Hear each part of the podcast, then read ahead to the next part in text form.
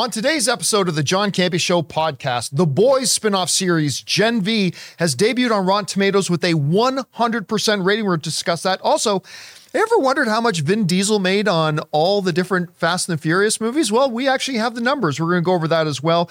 Also, it's official. The writers actually go back to work today. We're going to go over that. Also, the writer's strike could end soon, as reports are coming out that the two sides, the studios and the actors, are going to meet, meet as early as next week. Maybe now with the writers having a deal, they can get that moving. Also, could the IATSE and writers union deals, and maybe the upcoming SAG writers or SAG actors deal, could that lead to guarantee of having less seasons of a show? We're going to go over that. And also, Star Trek 4 is apparently still very much officially in development and moving forward. We're going to talk about these things and a whole bunch more. The John Campea Show podcast starts right now.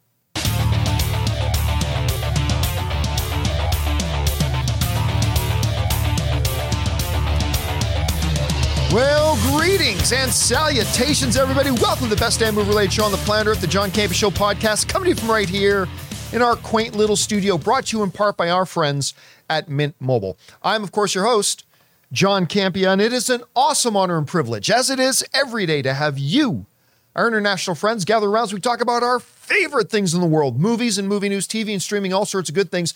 Not just giving you our opinions, but hopefully giving you some information and context so you guys can form your own well informed opinions, whether they're the same or even a little bit different than ours. Uh, joining me in studio, I got Ray Ora. Second day in a row that we got cookies in the office. Jonathan Voico's here. Woo woo. Writer, director, producer Robert Meyer Burnett. I love Ray.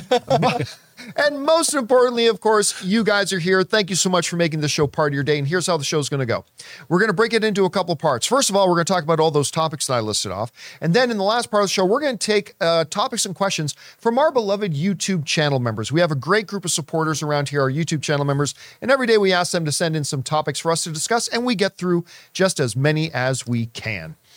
All right, guys, with that down, let's get started with this, shall we? The Boys spin-off show Gen V just debuted on Rotten Tomatoes with 100%.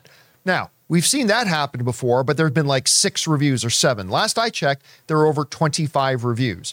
Now, the page that uh, I currently have up here right now says 23 reviews, but as you can see right here, 100% after 23 reviews. Now, I wanted to go over just some of the reviews that we've got listed here.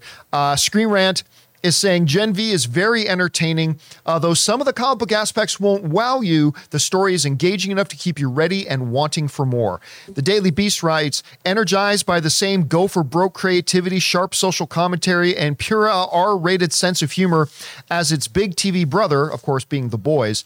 It reconfirms that this franchise remains comic book genre's only consistent, consistently imaginative player. Uh, and listen, it just goes on and on and on. Everybody's saying it's it's not perfect. A lot of things say it's not perfect, but this is all the blood-soaked, gory, R-rated raunchiness you want with all the piercing, great social commentary at the same time with really good and enjoyable characters. Sounds a lot like the boys. You know, and I remember when they were coming out with the boys, I I was excited because well, number one, I'm a big Karl Urban fan. But I remember very quickly I watched it and I thought because the comics are really good. But I remember watching the first couple of episodes and thinking to myself, this is better than the source material. Like this this show is better than the comic. And I really like the comic. And it's just continued to bring this incredible momentum and this incredible energy, always being like completely juvenile while having some really advanced, multi layered, like social observations, human condition stories, and stuff like that that are really quite profound. And Rob, I remember you said the same thing to me once that, you know, this show is actually better than the comics, which I think the first time I've ever heard you say that. but where's your expectation been like for this spin-off about the the college where these superpowered beings go to get ready to be superheroes, Gen V? Where have your expectations been and what do you think about the reviews are saying? Well, like you said, John, I mean, I'm a huge fan of The Boys. I think it continues to be one of the most creative shows on television. It also shows that the superhero genre has plenty of life into it in it. And a lot of areas it still has to uh, explore. Unexplored. And the world building in the show is something I think that people don't pay enough attention to because it is a fascinating world. I mean, it skewers not just superheroes, but our corporate culture, you know, consumerism. There's so much going on in uh, The Boys, which makes it a joy to watch. It's a I call it a full meal show. You feel like mm. you've really you've really got all the nutritious elements you need from a great meal uh, in, in something like The Boys because it works on so many different levels. And I, you know, sometimes the danger is when you see a spin-off show that they might take a few elements in it, but the overall feeling that you get, uh, I think, to use an example, House of the Dragon turned out to be an incredible spin-off from Game of Thrones. Worked pretty much for me on every level. And I'm kind of, you know, judging by the original trailers and teasers we saw of Gen V, I was really excited. And so this is really good to hear because the trailers you could see that okay, there's a there these writers are working at a high level the same way they're going to do they're going to do its its big brother as they say in this uh uh that article that you read uh, they're going to do it proud. And I'm excited, dude. This is one of the things I'm most excited to see. Yeah, I, I am right there with you. You know, the interesting thing too is there are shows that are just empty calories, right? They're fun, but there's not, not a lot of detail. Like Archer, one of my favorite animated things on TV. I love Archer. I find it hilarious, but it is admittedly empty calories. It's just good for a laugh, good for a chuckle, not much more. The boys, and hopefully by extension, Gen V, is on the surface has the appearance of another empty calories show, right? right. Dick jokes and heads being sliced off, or just empty calorie fun, whatever. But the thing about the boys and hopefully Gen V is that I often walk away moved. Like I still remember in season one of the boys, that one scene when when Maeve and Homelander go on that airplane to try to save the plane. They and Homelander's like, can't save the plane. And it's like, that was one of the most shaking emotional experiences I had watching TV that year. And they, they had many episodes like that. So it has the appearance of empty calories with a lot of gooey nutritional value under the surface that I really enjoy. Uh, uh, look, I agree. And also, you know, a character like Homelander on the surface is, you know, Homelander, but it, it's also a re examination of the Superman character all the way back to the 1930s Absolutely, and showing yeah. on how many different levels, what if there was a real Superman in the world and what if he wasn't brought up by the Kents? What could something like that what what what would be the results of that? So in a way, it's kind of like almost an Elseworld story, and I see it more. This is going to seem strange to some people, but I see the boys as a DC universe show. Like it's a mirror universe to the DC. It's a dark DC kind of a thing, more so than say Marvel. Well, yeah, sure. You looked at you look at the seven. So the Justice League. Yeah, you you basically you have the Deep as Aquaman. You had Black Noir who's kind of their Batman. Maeve is their Wonder Woman. Uh, the Homelander is their Superman. I mean, and and uh, A Train is their Flash. So right. yeah, it was absolutely a reflection of the, and, of the Justice. Yeah, League. and you look at it and you think, wow, and that's why it, it's not just a show that works on its own level. It's also a meta commentary on the last seventy years or eighty plus years of comic book superheroes in general, which is why it works. All right, guys. With that down, let's move on to this next one, shall we? Vin Diesel makes a lot of money on the Fast and Furious movies. That's no surprise. But now, uh, thanks to a couple of articles, we're starting to get a picture of exactly how much money Vin Diesel's made. Now, listen, I am a big Vin Diesel fan. I, I, I am a 100%, I admit my bias. I really, really like Vin Diesel. Doesn't mean I like everything he does, but I'm a big fan of Vin Diesel. And I just thought this was really interesting. So, Screen Rant, uh, you know, uh, one of the bigger uh, entertainment websites out there, uh, they ran an article and they basically were running down. If you were curious about how much money Vin Diesel has made uh, doing uh, the Fast and the Furious movies, well, we got the numbers, at least for most of the movies. Take a look at this. So, on the first Fast and Furious movie, which I think is hot garbage, by the way, I, I do not like the first Fast and Furious movie, just a blatant point break ripoff. But uh, Vin Diesel got paid $2 million on that. On Too Fast, Too Furious, um, or as Jonathan would call it, Too Dirty, Too Dancing, um, he did not appear. So no money for that. On Fast and the Furious Tokyo Drift, yeah. which he only appeared in as in a cameo at the end, but apparently he He agreed to appear as a cameo in the end in exchange to get the movie rights to the Riddick franchise. So I'd say that worked out pretty well for him. What he made on Fast and Furious, the fourth film, is undisclosed. So we, we don't know for that. on Fast 5, he made 15 million. On Fast 6, it's undisclosed. And then the most money he made was on Furious 7, where he made $47 million. And then in each of the ones since he made 20, Fate of the Furious in 2017, he made 20 million.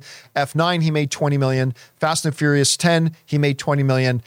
Hey, screen actors, if you wonder why some of your lower line actors don't get paid enough, maybe it's because guys are making $20 million on a movie for one person.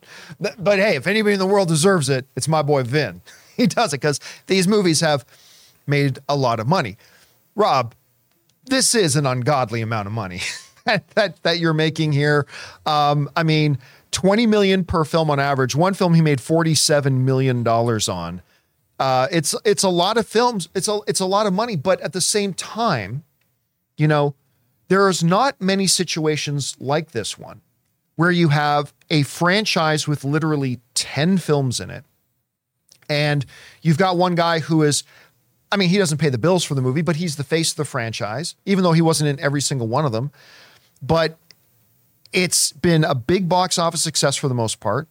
10 films running over 22 years now, this franchise has been going, and he's been the main face of it. I mean, if, if there ever was a template for somebody who should probably stand to reap a lot of reward, for that, it's probably Vin Diesel in this particular situation. I don't know. Uh, these numbers don't really surprise me. That 47 million he made for Furious 7 is kind of big. But anyway, you took a look at this. What do you think? Well, like I'm sure that it looks to me, judging by these numbers, like his base salary was probably 20 million for Fast 9 and Fast 10 and then he had a percentage of grosses. So the reason I think he made a lot of money on Fast 7 was that's a 1.5 billion dollar grossing movie. Right. So the reason I think he made 47 million was he probably got a base salary of 20 and then made another 27 million based on the earnings of that movie.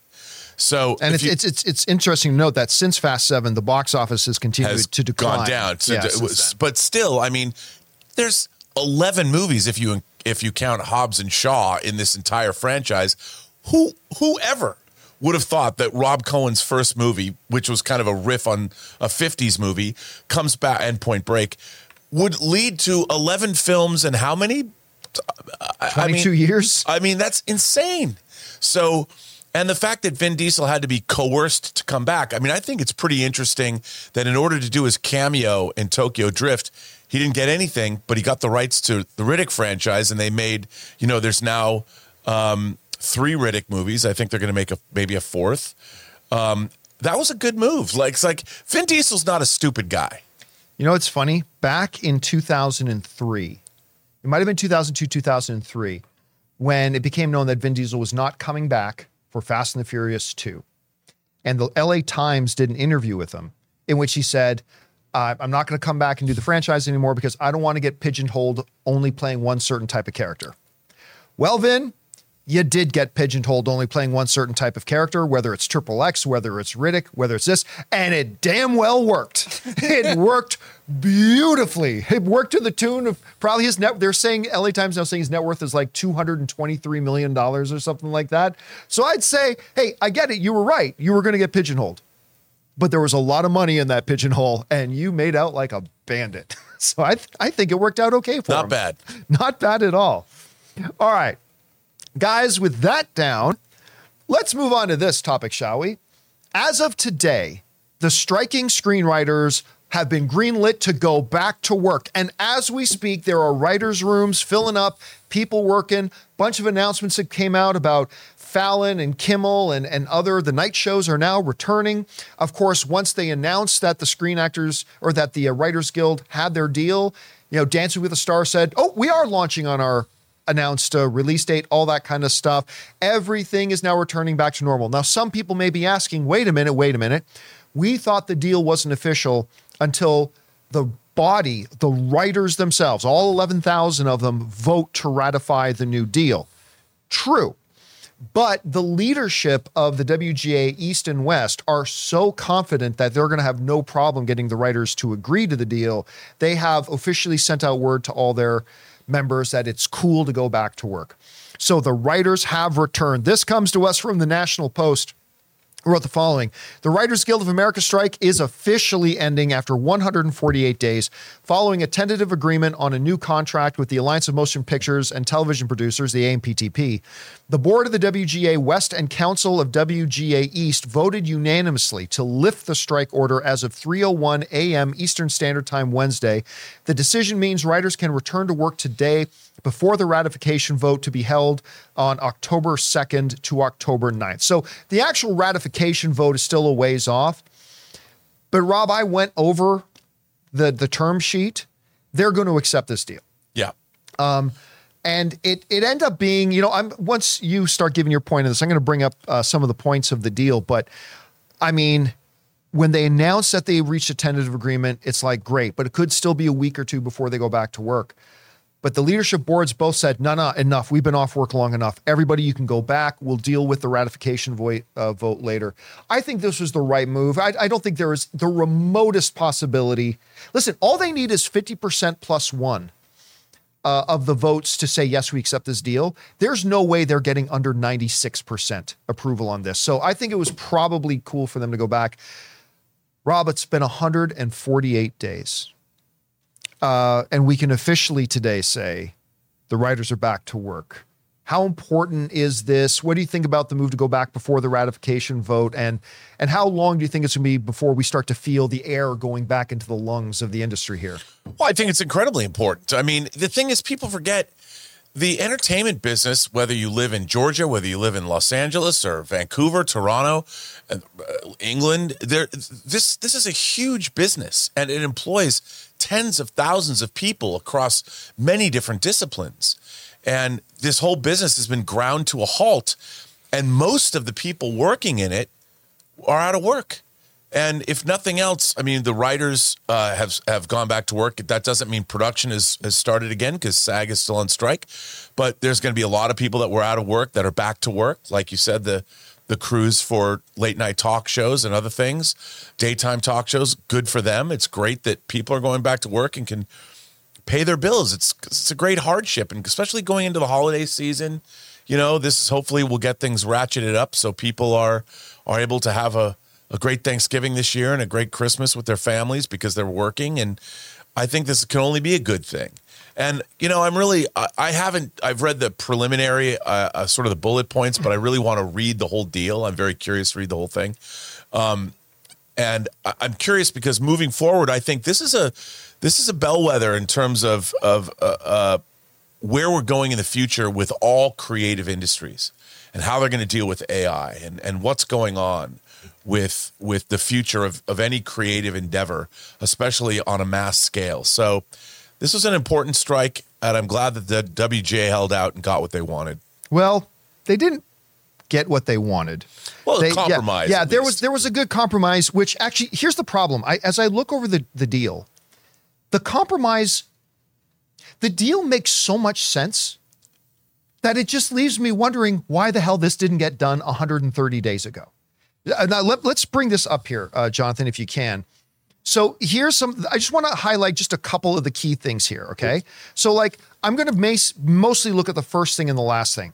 Overall, the WGA was looking for uh, 17% increase over three years, 6% one year, 5%, 5%, right? They wanted a 17% increase or 16% increase. I'm sorry. The studios were offering a 9% increase over three years. And ultimately, what they landed on was 12.5. One wanted 16, one wanted nine. They landed on 12.5. Good compromise. They met in the middle. What I was really surprised to see, Rob, is how many of these points had this line in here. Agreed as of, as of May 1st. Agreed as of. There's a lot of lot of the terms in here the writers and the studios agreed on months ago. Yep. They were they were in full agreement on it. But at the end of the day, this is what the bottom line is. The writers say this: the estimated value of the deal. The writers' proposal was going to see it the the new deal be worth 429 million per year. The studio's counter proposal was something that was going to be worth 86 million per year, and they ended somewhere right in the middle at a deal that's going to be 233 million. So about 200 million less than what the writers wanted, about 150 million more than what the studios wanted to give. They met in the middle. They wanted sorry, 16%, they got 12.5. They wanted 429, the studio wanted 86, they landed at 233. It's a good deal. And and they addressed one of the most important things in this whole thing. They addressed the AI situation, which I think was absolutely vital for the writers yes. to get. Again, and I know I've been saying this a lot lately, I should just be happy that a deal got done. But Rob, as I look at this deal, and by the way, kudos and bravo to the negotiating committees of the AMPTP and the WGA because this is a good deal. It this is. is a good deal. I just have, when I see how good of a deal it is and how everybody compromised and everybody gave a little bit, I just don't know why they didn't reach this deal 130 days ago. That's that's the only thing. But is it was there anything in the deal, even from just some of the the the bullet points that you heard that really stood out to you as being a big thing? To me, it was those final numbers, like that they came to that 233 million. And also in terms of writers' rooms and things like that. I I, I mean, I, I think a lot of the time people can be the entertainment business does not play the long game. They're very short sighted. Yeah. It's and a lot of American business now is you know you think in, in fiscal quarters. I understand that, but we're now in a time where you need to start thinking down the road a ways because of the rapid change in technology and where we're going. So it was nice to see some of these things, the things that the writers wanted. Because look, man, uh, one of the things about all of my friends that are now successful writers in the television business almost all of them started out in assistant capacities. They were writers' assistants. They were in the rooms. Sure, yeah. They were seeing how stories were broken. They were getting chances to contribute and then write. They worked their way up, and now they're executive producers and they're they're running some of the most popular shows that people watching us now watch. And and we need that. And I know that that from a money money standpoint, people would ask, well, what do we get from that? How does how does having writers assistants how does that benefit us with your final product? Well, it's maybe not it's going to benefit you on this particular project, but you're going to need these people next year or two years from now or four years from now. They're the ones that are going to be carrying this industry forward. And the idea that you're not planting the seeds that are going to grow into the oak we need to keep this business going is silly. That's well, that, that's, I mean, that's what thinking. I said from the beginning. I said a lot of like most of the, not all the things, but a lot of the things that the WGA is asking for, ironically, was going to be what was best for the studios anyway. And yes. I should understand why there was any pushback on that. Anyway, guys, a lot to digest here. I'm sure we're going to go into some of the finer points and details about the actual deal that got struck. Again, on uh, I, I read over the four page thing that the WGA put out. I think it looks like a very fair deal for everybody involved. Everybody gave a little bit. You know, I always said my my real estate agent said, "You know when you got a good deal when everybody's a little unhappy." Right. And I think everybody's a little unhappy, which which which means I think everybody should be happy. So there we go. All right, guys, listen. We still have to talk about what does this mean now for the actor strike going on? Also, could these new deals, the ones that IATSE got last year, the new writers, could this actually unfortunately guarantee that we're going to see shorter and shorter numbers of seasons for TV shows? Star Trek 4 is officially still in development, but before we get to those things, we're going to take just a moment and thank one of the sponsors of today's episode of the John Campea Show podcast. The most comfortable shoes, honestly, that I've ever worn in my life, our friends over at Vessi. Guys, we want to take a second to thank a sponsor of this video, Vessi. Now, like me, I'm sure a lot of you guys have heard of Vessi, the shoe that claims to be incredibly comfortable and waterproof on top of that. Well, these claims are really interesting to me because as a Canadian who walked around in a lot of snow, and as somebody who likes to go camping and hiking with his wife on the weekends, there's nothing more uncomfortable and horrible than walking around in wet feet. So after receiving my first pair of Vessis and noticing how incredibly good looking the shoes are and how mind boggling comfortable and flexible they are, the first thing I did was I took them into the backyard to put it to the supreme waterproof test and dipped my feet in my pool. Guys, my feet were bone dry. And like 20 seconds after having them in the pool and I touched them, the shoes themselves were also bone dry. Guys, seriously, these shoes are stupidly comfortable. They look great and they absolutely lived up to the claim of being waterproof and keeping my feet dry. I absolutely love my Vessi shoes. So, guys, if you want shoes that are good looking, are ridiculously comfortable, and on top of all that waterproof, you need to head to vessi.com slash campea and get yourselves a pair today. Go to vessi.com slash campea and get shoes for your best summer yet. And thank you to our friends at Vessi for giving me the most wonderful experience wearing shoes ever, and of course, for sponsoring this episode of the John Campea Show podcast. All right, guys, with that down, let's talk about this, shall we? Now that the writers' strike is over, we could be seeing an end to the actors' strike fairly soon as well, as reports have come out that the actors and the studios could set to meet in the next coming days before the end of next week. This comes to us from the folks over at Deadline who wrote the following. They said, as the WGA leadership and members move forward on the scribes tentative agreement with the studios and streamers, the 160,000 member strong actors union could be sitting down with the AMPTP, that's the studios, within days riding the momentum uh, that has hit Hollywood since the WGA and the Alliance of Motion Pictures and Television Producers struck a deal on September 24th. SAG-AFTRA, that's the actors, uh, leaders have penciled in meetings with the Carol Lombardini led group by the end of next week, we hear. And that again comes to us from Deadline. Rob, we've been saying as we've been looking at the developments happening with the Writers Guild was that the double good news back what we were saying last week was if a deal gets done this weekend, and of course it did. But the double good news is not only is the writer strike over, hopefully whatever that deal is will lay a little bit of a framework that the studios and the actors can take.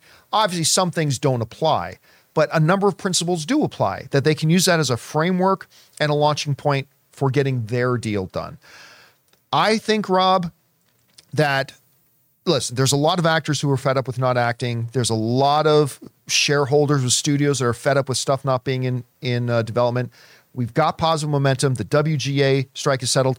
I actually think within two weeks we're going to get a deal. I, I nobody else is telling me that. I'm just saying I feel like with the momentum going, with the fact that the the actors saying we're going to meet within the next couple of days.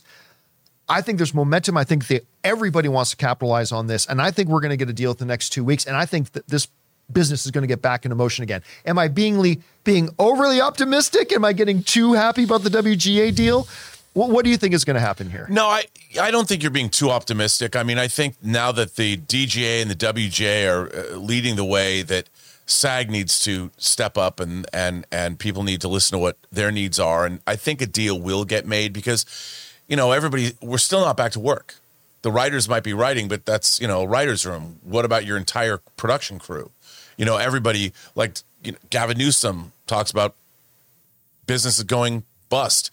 It's not just the people that work on productions, it's all the other businesses that services the production. Yeah. I mean, everything from catering to expendables to you know lumber companies to build sets, services, everything, all that, kind of all that stuff. The camera, the rental houses. I mean, there's so many different businesses, especially in places like like Georgia and here in California, that need we need these businesses to go back to work. So there's a real, I think, incentive to get this business, which is a huge export business for the United States, for the rest of the world, to get cooking. You know, so. I, we were saying last week that, and I was saying earlier this week that it's not a coincidence that for the first time that the WGA and the studios actually negotiated five days in a row. They actually got in a room for five days in a row. It's not a coincidence they did that and a deal got done. Right. That's what needs to happen with Fran Drescher and Bob Iger and Ted Sarandos and David Zaslav. They need to get in a room, close the door, and someone on the outside, I don't care if it's the governor of California or whatever, someone needs to be on the outside of the door and says, We're not opening this door until you slip a signed deal under the door on a piece of paper and say you guys have come to a conclusion.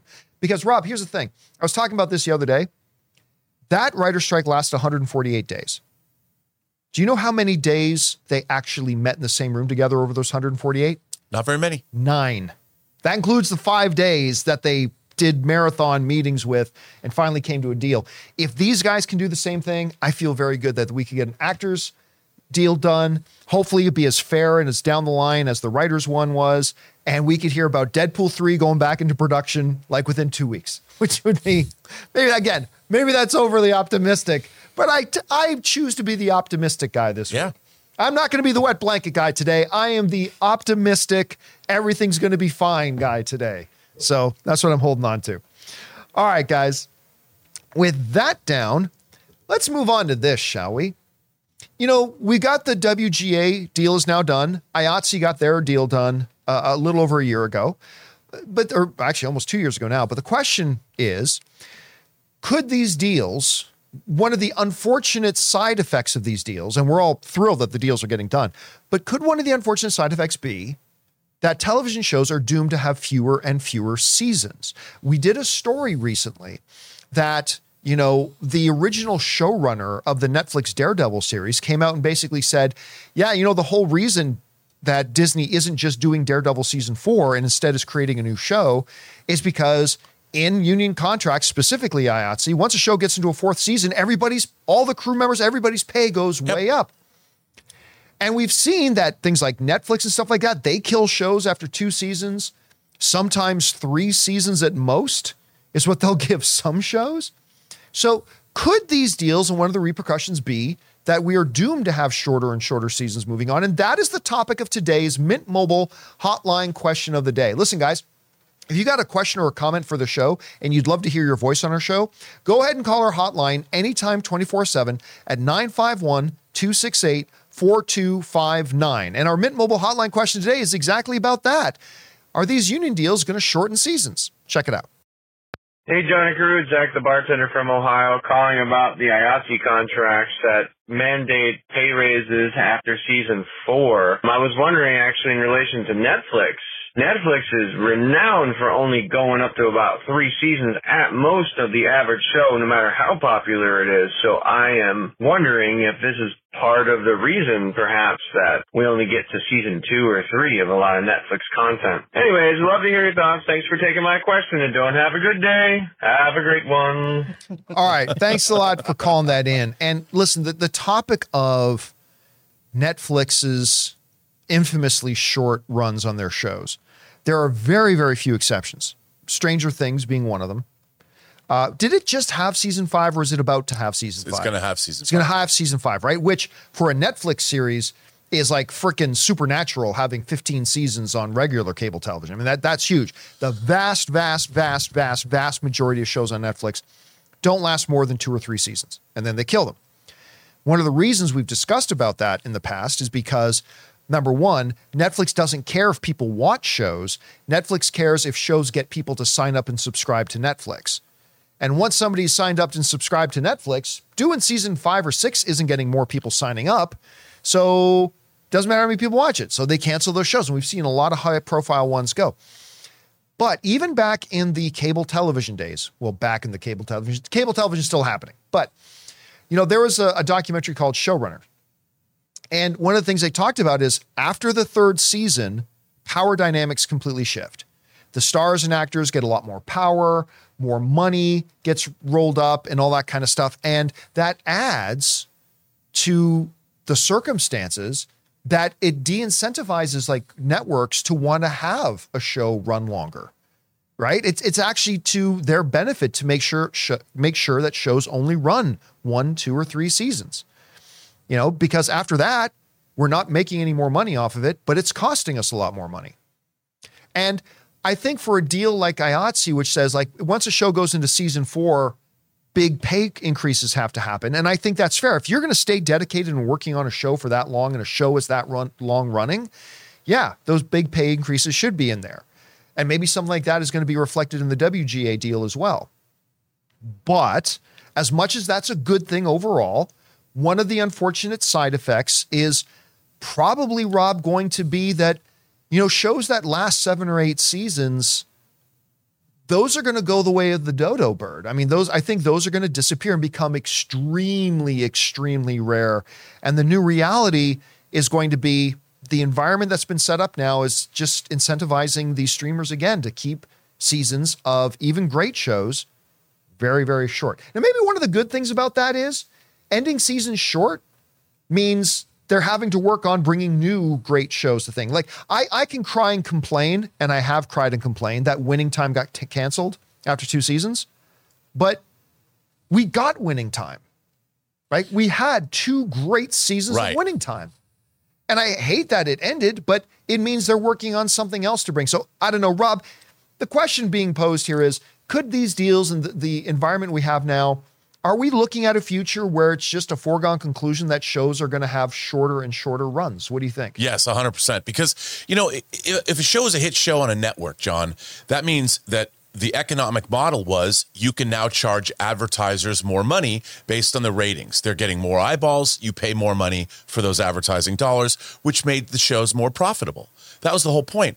That economic model and part of the whole idea of residuals in the Writers Guild strike is that streamers, that economic model is not correct for It's not applicable anymore. It's not applicable at all.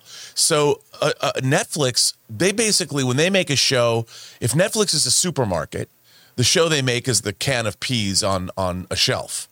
And and the fact is, going beyond three seasons, I mean, unless it's a monstrously huge worldwide hit like Stranger Things was.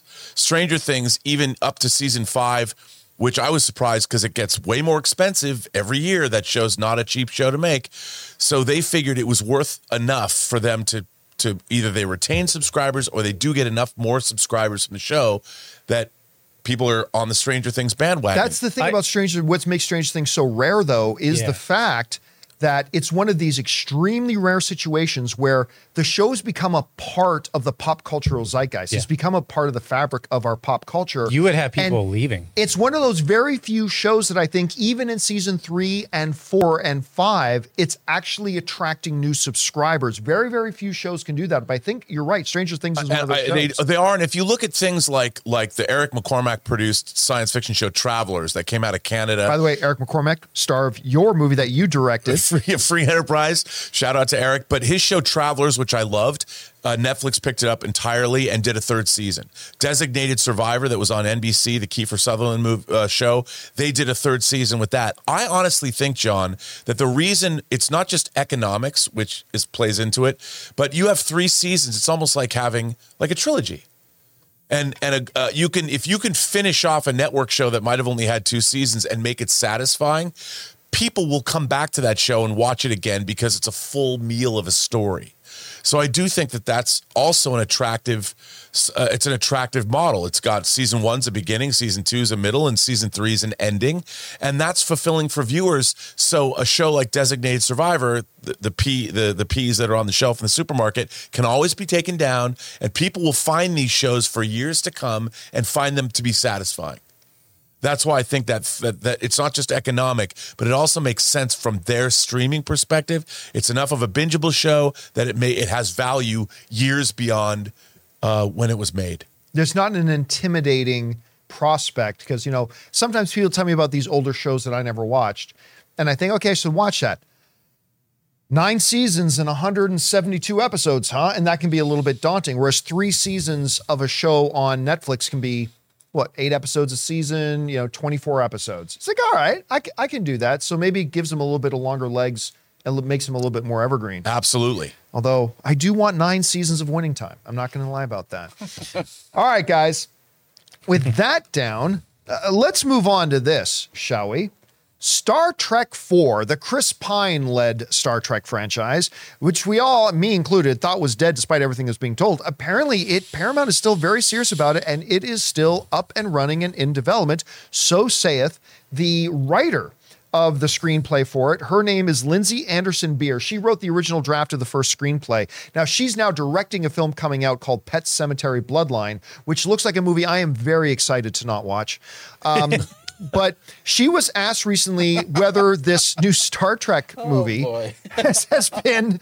Has, I'm sorry that the last one was terrible. I didn't think the trailer for this one looked you good try to slip that in there like but um, they were asking her, boy, so is that one that you worked on? Is that dead? And she said this. This is coming from the folks that are coming soon. Uh, asking her if it was still on. She says, It is. It is still on the track, she said. I love that project. And it was another one that I had to hop off to go and direct this movie, talking about um, Pet Sematary Bloodline. And that was a hard thing to do. But I love that everybody involved, I love everybody involved that project. However, it's currently unclear if Beer had already left Star Trek 4 in order to shift her focus on directing Pet Sematary Bloodlines, or if her work on the project is temporarily on hold while the Paramount while Paramount continues its search for a new director. Because if you remember, WandaVision director Matt Shakman, I believe, was lined up to direct it. that guy's now doing a little film called Fantastic Four. Uh, at least so they say. So good on him. So they're looking for a new director. Um, look, we have a difference of opinion in this room. Is it really?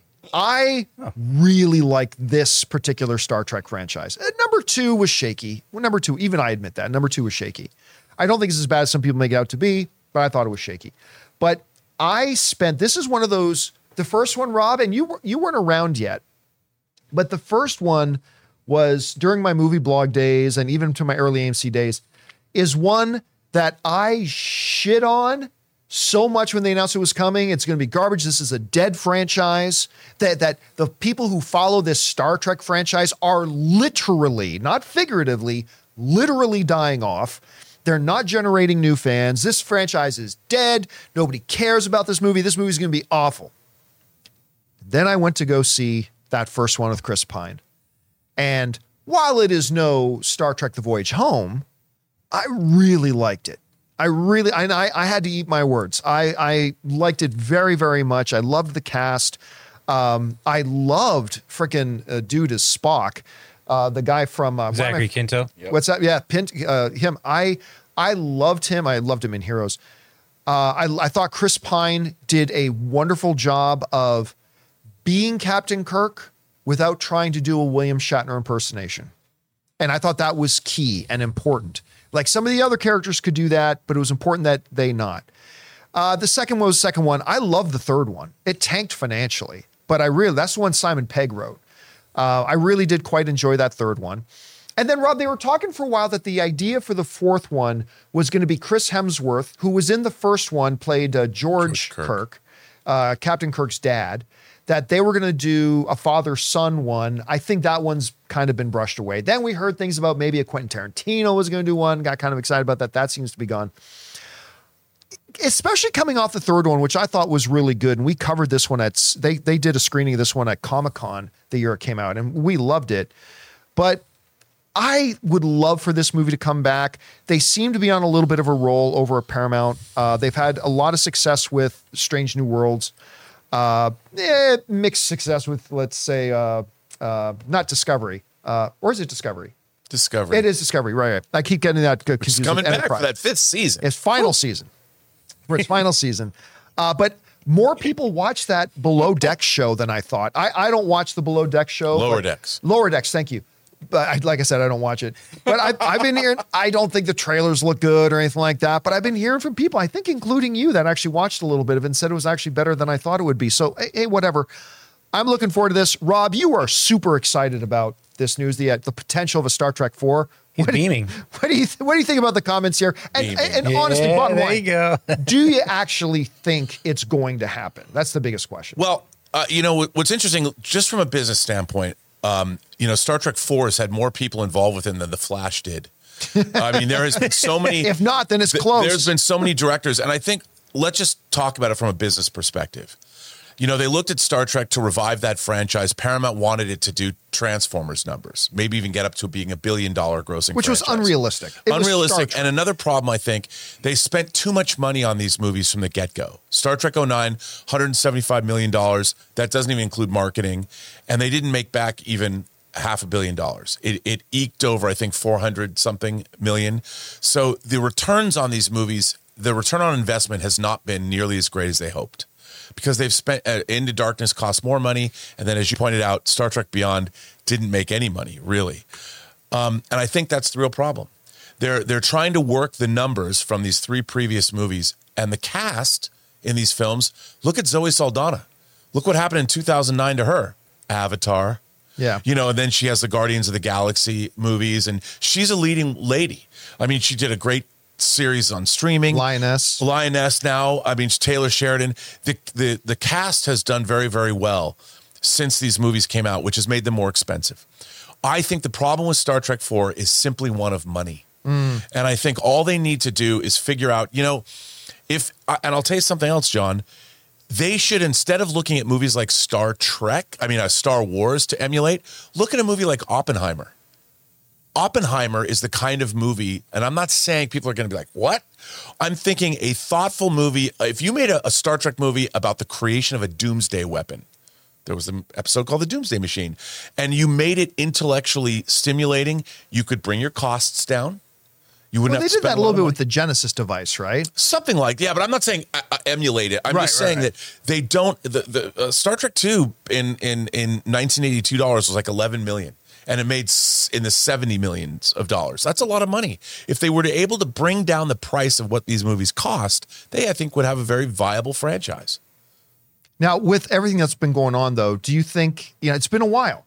It's been a while since that third Star Trek film. The writer is saying that, yeah, it's still on track. And they're still going to do it. Is it actually going to happen, do you think? Uh, you know what? To tell you the truth, I don't think so because there's so much Star Trek now. They've produced, you have Star Trek Picard just finished, you have Lower Decks, you have Discovery, you have Strange New Worlds. They're talking about doing the Michelle Yeoh Section 31 movie for streaming. They've got uh, this Starfleet Academy series they want to make. So I think that there's an oversaturation of Star Trek product, and the Star Trek audience isn't getting bigger. So I don't think it's going to happen. You pointed out a big factor, too, is that when you look at the cast of it, Chris Pine, who, uh, by the way, I know I'm harping on this all the time. Guys, if you did not watch the Dungeons and Dragons movie with Chris. Pine, you got to watch that Dungeons and Dragons. It's a hell of a lot of fun. Uh, Zoe Saldana, uh, uh, Gerard, Gerard, not Gerard Butler, uh, Karl, Karl Urban. Urban.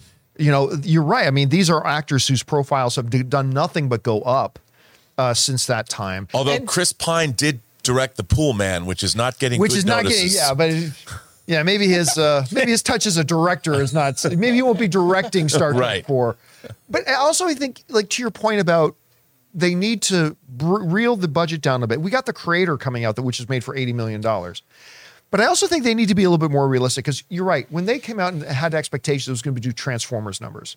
And look, I'm not looking to spark a Star Wars versus Star Trek debate here. I think most Star Trek fans of whatever generation can agree with what I'm going to say. Star Trek isn't Star Wars. No. It, it does not have the same fan base. Uh, It, it just doesn't have that same size. I think if any Paramount exec went into it thinking this Star Trek movie is going to make 1.2 billion dollars, then I think you were crazy to start. Yeah. That can't be your your watermark for success in a movie like this. And if they can reel in that budget and keep that cast, they could be talking about something that could potentially be profitable for them if done right. Uh, Dude, I agree. If Star Trek 09 was a $125 million movie, Mm. it would have been the most expensive Star Trek movie and it would have been profitable. Yeah. They got to figure out a way to do it. Again, look at movies like The Creator. All right, guys. With that all down, we are now going to go over and start taking some questions and topics from our YouTube channel members. But before we do that, we're going to take just a quick moment and thank a sponsor of today's episode of the John Campea Show podcast, my mobile service provider, and they should be yours, Mint Mobile. Guys, we want to take a second to thank a sponsor of today's video, Mint Mobile. Signing your life away to a big wireless provider is kind of like being trapped on a roller coaster from hell. Sure, it looks like fun at first. They probably even threw in a free phone, but now you can't get off. Month after month of insane bills and unexpected thrills, uh, like overages and surprise fees. If that sounds like your current big wireless plan, it's time to get off the ride with Mint Mobile. For a limited time, wireless plans from Mint Mobile are just $15 a month. That's unlimited talk, text, and data for just 15 bucks a month. You guys know before I came to Mint Mobile, I was paying triple what I am paying now on the standard big wireless plan, and I will never go back. All plans come with unlimited talk, text, and high-speed data delivered on the nation's largest 5G network. Use your own phone with any Mint Mobile plan and bring your phone number along with all your existing contacts. To get your new unlimited wireless plan for just 15 bucks a month and get the plan shipped right to your door for free, go to mintmobile.com slash Campea. That's mintmobile.com slash Campea. Cut your wireless bill to just 15 bucks a month at mintmobile.com slash Campea. Deep balls. And uh, sorry, there was a conversation before we came back. Thank you to our Mint Mobile's going to love that. Thank you to our friends at Mint Mobile for being a sponsor of today's episode of the John Campea Show podcast. All right, guys, with that all down, we like to every day end the show by going over and taking topics from our YouTube channel members. We get through as many as we can every day. Uh, so, Jonathan, what do we got up first? We have, let me stream up a little, or slide up a bit. CJ Rebirth. Um, a sequel I wish they'd have been able to write is a sequel for the Get Smart uh, with Steve Carell, Anne Hathaway, The Rock, Alan Arkin, one of my favorite comedies. I didn't think it was great, but I enjoyed it. Yeah. I had fun with it. Like it was before my time, but I grew up with reruns of Get Smart playing on the local cable channels when I would be home for lunch uh, from school. I used to love. So I used to love that old show. I thought Steve Carell was perfect casting to play it. Anne Hathaway is always perfect.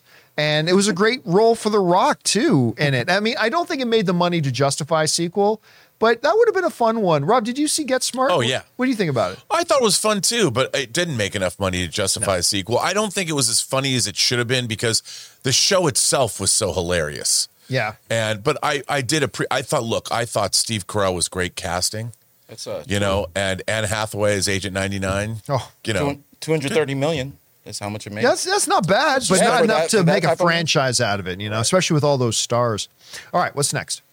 Uh, Fanjecture writes, uh, not thrilled that streaming numbers were negotiated to be given out uh, to the guilds, but only under confidential agreement and only high budget streaming programs as well.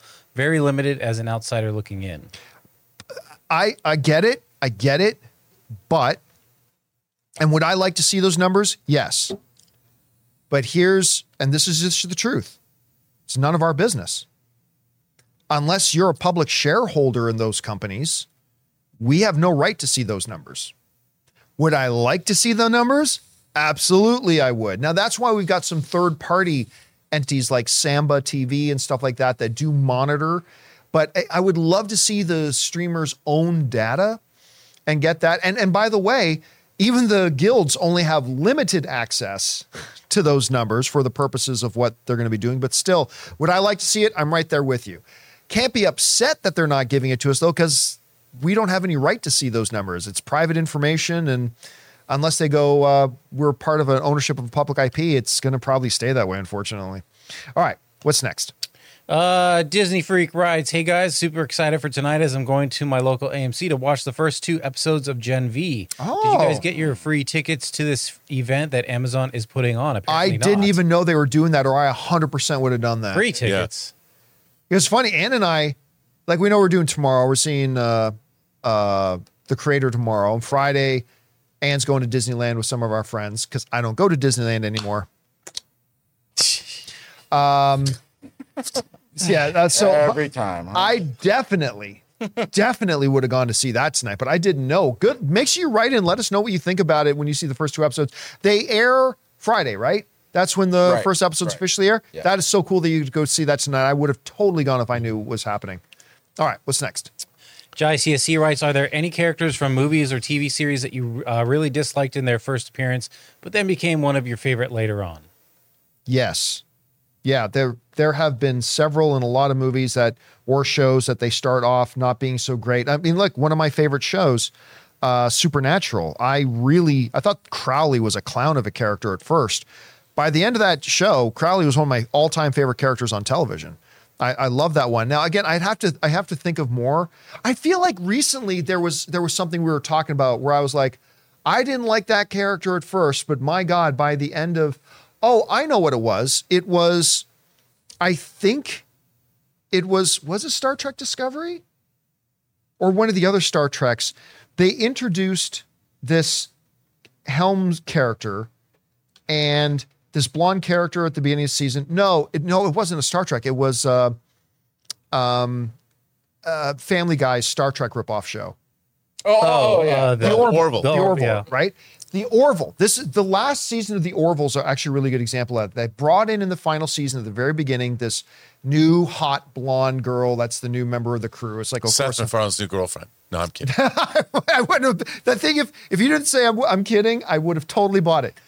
But I remember they brought her in, and I thought this is a really lame character. but then they started setting up her story for the season, and she developed.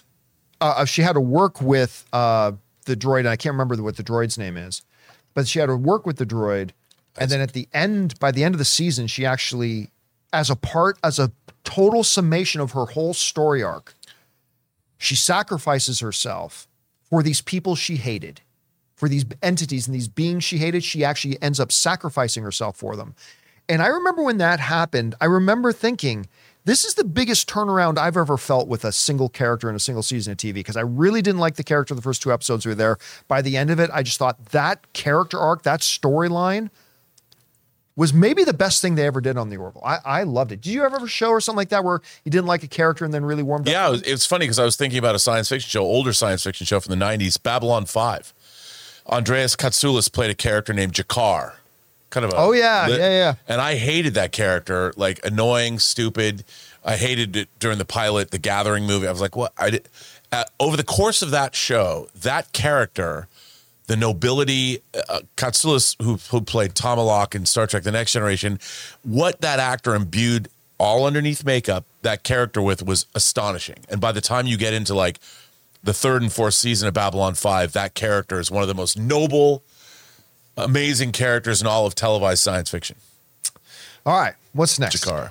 Alan says, Happy Wednesday. Uh, can't be a crew. I really liked your review of The Batman. I rewatched it the other day and I found it delightful how much you guys enjoyed the movie. Also, that Batmobile scene was sick. Well, I'm a little biased over here.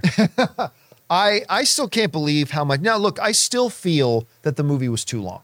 I, think the, what the only flaw I came out of that movie with was you could have scalpeled ten to fifteen minutes out of that movie. Would have felt even tighter, better paced, all that kind of stuff.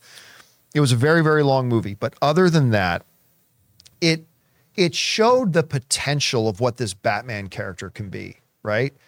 Because and again, I really do like the Christopher Nolan and Matt Reeves' approach to Batman, which Batman is unique in his universe. There's no Amazonians with magical golden lassos. There's no godlike beings shooting lasers out of their eyes.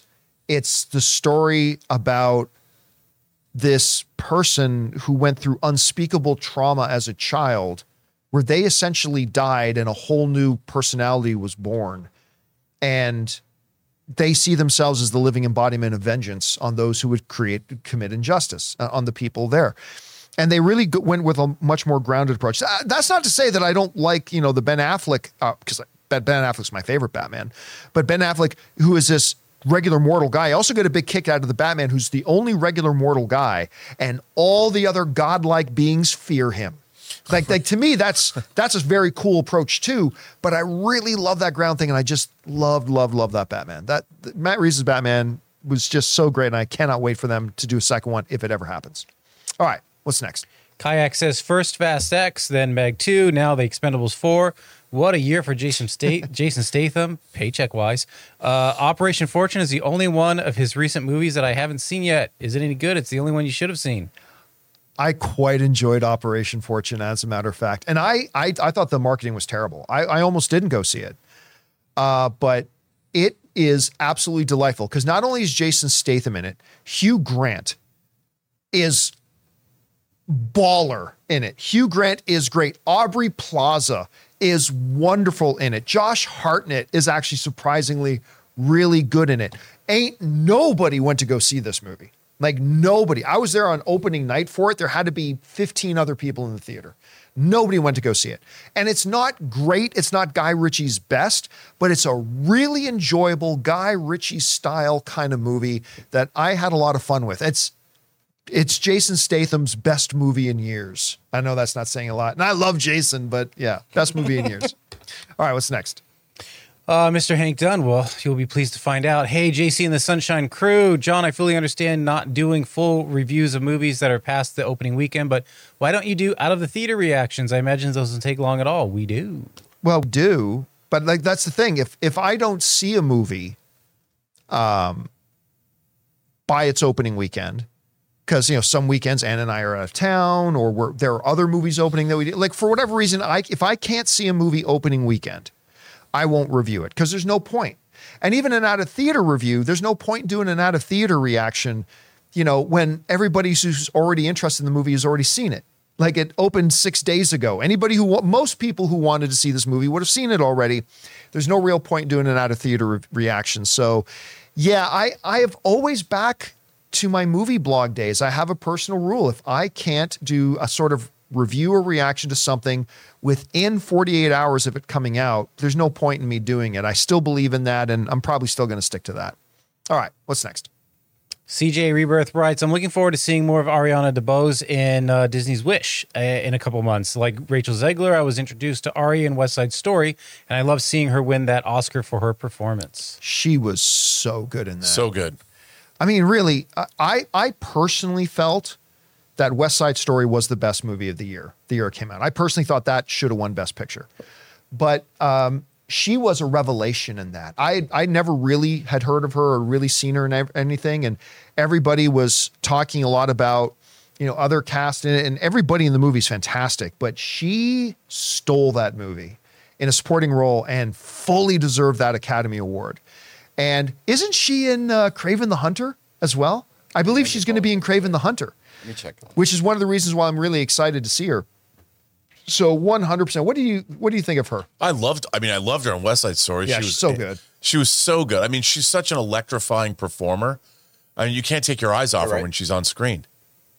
And yeah, I just heard that's going to be uh, in uh, Kraven the Hunter. Very Calypso. very excited about she that. plays Calypso. Yeah, that's uh, right. And Rachel Zegler in in West Side Story. I, I mean, I, there's a bunch of people whining and crying about her right now. Whatever. What? Fuck off. What? I don't care. But she is so good in West Side Story, and her voice is purely angelic. Oh yeah. Um, whether or not she's going to be able to like was that a one hit wonder is she going to be able to turn in a performance like that every single time don't know we haven't seen her in enough stuff yet uh, but uh, but but Du Bois is 100% the real deal that that girl's got charisma she's she's a female performer in this industry who's got Dwayne the Rock Johnson like kind of on-screen magnetism. You know what I mean? She's just phenomenal. Love her so much. All right, we got time for like two more. What's next? Okay. Uh, sorry, let's lead with this one first, and then we'll go to the next one. Chef Rigo. Chef Rigo. Uh, I went to Horror Nights. I went to Horror Nights on Saturday, and man, what a disaster! I recommend for people to invest in the VIP pass, or else you'll wait two to three hours in line for a maze. I learned my lesson for next time. Now, what Chef Rigo is, is, talking about is the extremely popular Universal Studios Hollywood uh, Halloween Horror Nights that they do every year. They run it for about a month every year, and it is pretty wonderful. It's a it's a pretty cool experience going there because the whole park is transformed. They have performers running all like you can just be walking down the sidewalk and all of a sudden some dude in a freaky Halloween costume mask jumps up with you with a running chainsaw or something and makes you jump out of your skin. And they have, of course, the the mazes, the horror mazes. The first time we went to it, in about eight hours of being there, we got through three mazes. And it was fun and we had a great time. But if you can afford it, I would say save up and get the Express VIP because instead of waiting in line for a maze for an hour and a half or two hours, you'll wait in line for a maze for about 10 minutes.